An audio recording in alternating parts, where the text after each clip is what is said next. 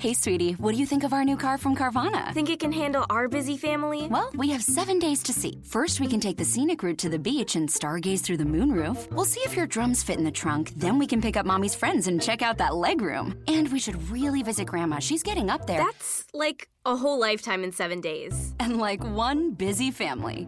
With our seven day money back guarantee, you can confidently shop for cars 100% online. Visit Carvana.com for all terms and conditions. We'll drive you happy at Carvana.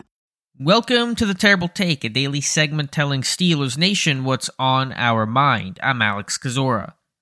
Practice how you play. That's the motto of every coach in football, the good ones at least. There's a reason why every summer, every Steelers training camp, they spend most of their final team sessions working two minute drills. All the quarterbacks get turns. Mike Tomlin creates the situation, usually something like having 70 seconds to go 60 yards with just one timeout, and the offense has to put the ball in the end zone. The defense has to get a stop.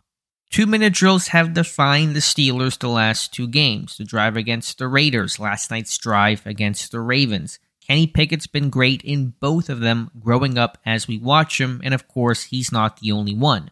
Najee Harris, George Pickens, Pat Freiermuth, young guys who need these reps in proven moments too. They're stepping up and responding. While the focus is on what's happened in the regular season, the roots of their success in these moments date all the way back to August on those hot, humid days in Latrobe on Chuck Noll Field where players were tired and just wanted to get off of the field. When Mike Tomlin would yell out the situation, wind the clock, and watch both sides work. Their work there translated against the Ravens and it might just have saved Pittsburgh's season.